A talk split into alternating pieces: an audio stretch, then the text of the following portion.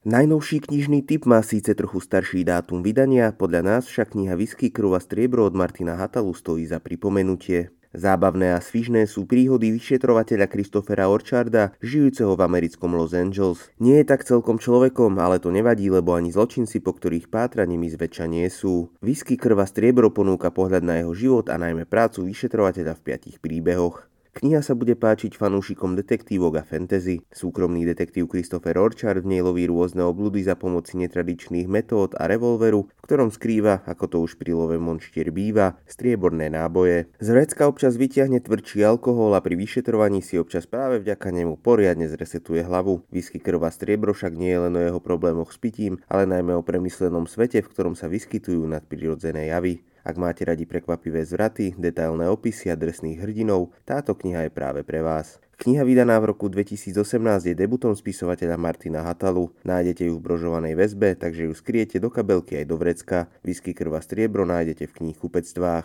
Jej autora Martina Hatalu budete počuť aj na vlnách Trnavského rádia 29. maja počas literárneho majálesu.